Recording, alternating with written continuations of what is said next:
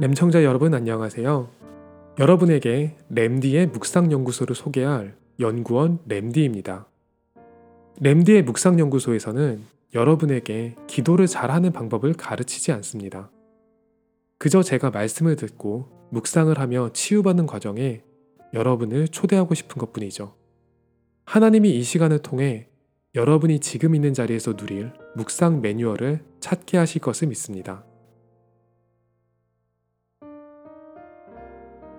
램디의 묵상연구소 세 번째 시간은 디프닝, 깊어지기입니다. 지난 돌려두기와 되새기기를 통해 묵상의 시작과 내용을 포럼해 봤다면 오늘 나눌 내용은 묵상의 능력입니다. 램청자 여러분들이 다섯 단계 중에서 이 내용을 가장 기대한다는 분들이 많이 계시더라고요. 사실 저도 이 내용을 가장 기대했어요. 그런데 아마 오늘 듣는 내용은 묵상연구소의 다섯 주제 중에서 가장 주의해서 들어야 할 부분인 것 같습니다. 저 역시도 능력이라는 것에 대해서 오랫동안 큰 오해를 했었고 누구라도 쉽게 오해할 수 있기 때문이죠. 특히 사람이 여러 가지 어려움 가운데 처하게 되면 얼토당토 않은 능력과 기적을 바라게 될 수도 있습니다. 무한한 능력의 하나님이 자신의 문제를 바로 해결해 주셨으면 하는 막연한 바람이 맹목적인 믿음으로 이어지죠. 하지만 저는 그런 능력에 대해서는 포럼하고 싶지 않아요. 포럼할 수도 없고 포럼에서도 안 되기 때문입니다. 오늘의 주제에 본격적으로 들어가기 전에 제 마음속에 있었던 본질적인 질문을 한번 꺼내 볼게요. 우리는 기도를 왜 하는 걸까요? 아니, 정확하게 이야기하면 왜 이렇게까지 기도를 해야 할까요? 이미 구원받았고 몸이 죽으면 천국에 갈 건데 왜 예배를 드리고 기도까지 이렇게 해야 될까요? 저는 어릴 때 성경을 읽을 때 가장 흥미로웠던 부분이 예수님이 기도를 하신다는 거였어요. 그냥 하시는 것도 아니고 40일 금식 기도를 하시고 새벽 기도도 하시고 되게 열심히 하시잖아요. 저는 그게 궁금했어요. 예수님은 그 자체로 하나님의 분인데 왜 이렇게까지 기도를 하실 필요가 있을까? 내가 기도를 깊게 해야 하는 이유, 예수님조차도 기도를 하셔야만 했던 이유, 제가 발견한 포인트는 말씀이었어요. 하나님의 모든 역사는 말씀에 따라 이루어지고 예수 그리스도도 결국 말씀을 성취하신 거잖아요. 믿는 사람들도 구원을 받았으면 하나님의 영인 성령이 함께 하시는데 결국 말씀으로 완성이 되어야 한다는 거죠. 지난 돌려두기와 되새기기를 통해 우리가 했던 건 나의 주인을 나와 함께 하시는 하나님으로 바꾸는 거였어요. 그러면 우리는 살아있는 하나님의 말씀을 들어야겠죠. 제가 오늘 이야기하고 싶은 기도의 힘은 말씀에 집중할 수 있는 기본입니다.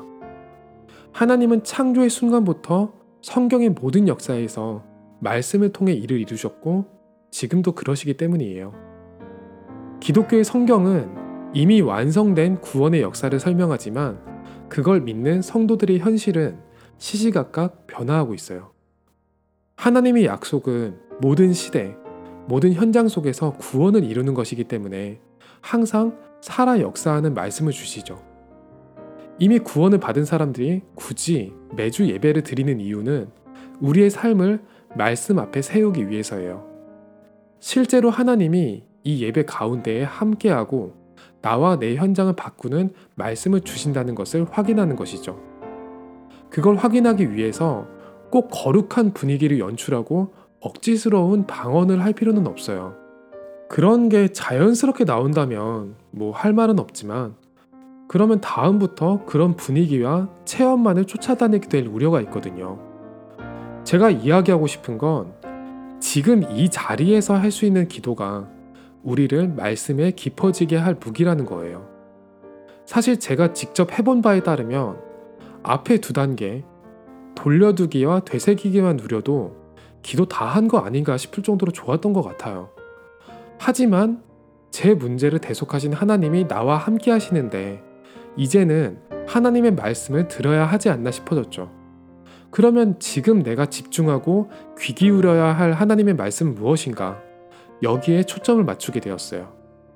그리고 저는 이 깊어지기 시간을 통해서 주일 일부 예배 강단 말씀에 집중하는 것으로 결단을 하게 되었습니다. 제 교회에서 주어지는 강단의 말씀은 제가 속해 있는 시간과 장소에 가장 밀접한 하나님의 말씀이거든요. 그러면 왜 예배를 드려야 하는지, 왜 기도를 하는지 이유가 나오죠. 만약 제 자신이 이 말씀 속에 깊어질 수 있다면 기도의 과정을 너무 복잡하게 하지는 않아도 되겠다 싶었어요. 물론 여기서 30분 내지 1시간짜리 말씀을 모두 마음에 담겠다는 만용은 버렸던 것 같아요. 일단 설교 말씀 중에서 제목이라든지 어떤 한 구절이라든지 제게 먼저 다가오는 포인트들이 있잖아요.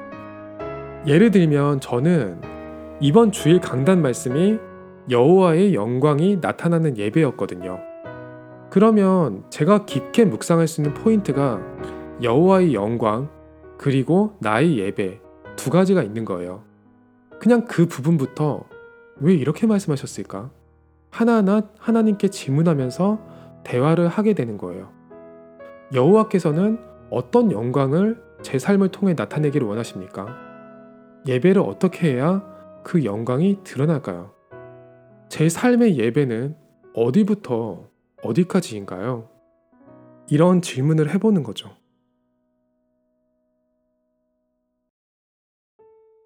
이 질문이 시작되면 그 지점을 중심으로 다른 말씀이 연결되어서 발견되거나 제 삶의 어떤 부분을 발견하거나 하는 거죠. 요즘에는 혼자 예배드리는 시간이 점점 많아지잖아요. 그러면 저는 썸탐을 만들 때의 그 정시 예배, 그 시간에 조금 더 집중해야겠다. 이런 생각도 해보고. 그리고 굳이 정해진 예배 시간이 아니더라도 나의 24시간과 삶 전체가 여호와의 영광이 나타나는 예배겠구나. 이런 부분도 발견하게 되겠죠. 저 같은 경우에는 마인드맵을 그리는 거랑 비슷한데 천천히 그려봤던 것 같아요. 그러면 다른 말씀도 정리가 되더라고요. 그런데 막상 시간이 그렇게 많이 지나지는 않았거든요. 여러분도 한번 해보면 한 5분 할 수 있으면 되게 많이 하는 거예요. 그리고 끝나고 나서 이제 눈을 뜨잖아요. 갑자기 뜨면 몸이 놀라니까 천천히 뜨게 되는데 한숨 잔 것처럼 개운하다 싶으면 괜찮은 묵상이었다 할 수 있겠죠. 수면에는 진수면과 가수면이 있어요. 우리가 밤에 숙면에 취하거나 낮에 쪽잠을 자는 건 다 진수면이에요. 가수면은 신체의 다른 기능들은 거의 수면과 같은 상태로 최소한만 움직이고 뇌의 특정 영역만 활동하는 거예요. 쉽게 말해서 딱히 잠을 자지 않아도 눈을 감고 가만히만 있어도 피곤이 어느 정도 풀리잖아요. 그게 가수면이에요. 그런데 돌려두기와 되새기기를 통해서 모든 뇌의 자원을 어느 하나에만 집중할 수 있다면 그 효과가 높아지겠죠. 명상을 연구하는 학자들이 명상에 치유 및 휴식 효과가 있다고 주장하는 건 이 가수면 효과가 크게 작용해요. 소수 학설이기는 하지만 잠을 6시간 이내로 줄이고 가수면을 자주 가지는 게 오히려 휴식의 질을 높인다는 말도 있어요. 레오나르도 다빈치라든지 잠을 극단적으로 줄이고 가수면으로 창의성을 발휘한 예를 보면 가능할 수도 있겠지만 일단 처음에는 너무 무리하기보다는 5분 내지 시간 많으면 20분까지 휴식을 취한다는 느낌이면 더 좋을 것 같아요. 만약에 휴식한 느낌이 전혀 안 들고 오히려 머리가 아프시다. 그러면 아마 깊어지기보다는 많아지기를 하신 것 아닐까 싶어요. 너무 많은 기도를 하려고 하기보다는 하나씩만 제대로 해도 되거든요. 떠오르는 게 많다면 돌려두기로 돌아가시면 돼요. 그리고 가장 주의할 점은 어떤 문제를 붙잡고 그 문제를 해결하기 위해서 기도할 경우에요. 되게 힘들어질 거예요. 그런 경우에도 돌려두기로 돌아가셔야 돼요. 내가 해결해야 할 문제보다는 하나님이 이루실 말씀이 먼저거든요. 저도 이 단계는 계속 도전하고 점점 깊이 들어가는 단계이기 때문에 단번에 어떤 힘이 온다고 지금 단계에서 얘기하긴 힘들어요. 그리고 위에서 이야기한 주의점들이 왜 나오냐면요. 다 제 경험이기 때문에 나오는 거예요. 그만큼 저도 깊은 기도에 대해서 오해하고 있는 부분이 많고 앞으로 나아가야 될 부분이 많다는 거죠. 그런데 깊어지기 단계에서 제가 발견한 말씀은 제 삶의 중요한 순간에 계속 떠오르고 저를 움직이기는 하더라고요.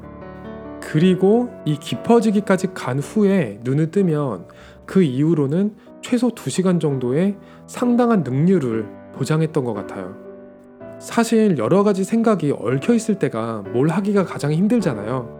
그 잡생각에서 상당히 자유로울 수 있거든요. 제 경우에는 마음이 조급해지는 순간 아예 아무것도 못하는 영적 문제가 있어요. 저는 시작을 하는 건 끝까지 하는 편인데 조급해진다는 건 다른 못한 일이 한꺼번에 생각이 난다는 것이거든요. 그러면 하던 일을 멈추고 그 다른 일을 하게끔 되는 게 아니라 아예 아무것도 못하게끔 돼요. 이 조급함의 원천은 두려움이거든요. 두려움의 원천은 나의 부족함이에요. 제가 조금이나마 체험했던 기도의 능력은 나의 부족함이 나를 두렵게 하지 못한다는 것이었어요. 그게 집중이죠. 그런데 이렇게 좋은 걸 발견했으면서 제가 그걸 매일 꾸준히 지속할 수 있었느냐? 그건 또 다른 과제더라고요. 다음 시간부터는 그 지속을 위해서 제가 이 기도를 스케줄로 만들어가는 과정에 대해서 토론해 보도록 할게요. 저도 정말 하나님의 능력을 체험하고 싶거든요.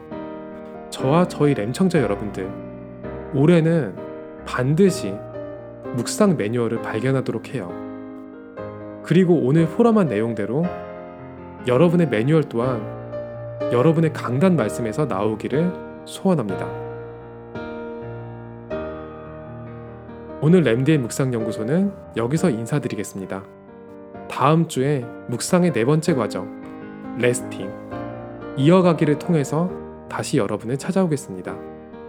하나님이 원하시는 묵상은 지금 이 시간, 지금 있는 자리에서 여러분을 통해서 시작됩니다. 여러분은 지금 세상의 틀을 바꾸는 작은 소리, 랩넌트 보이스와 함께 하셨습니다.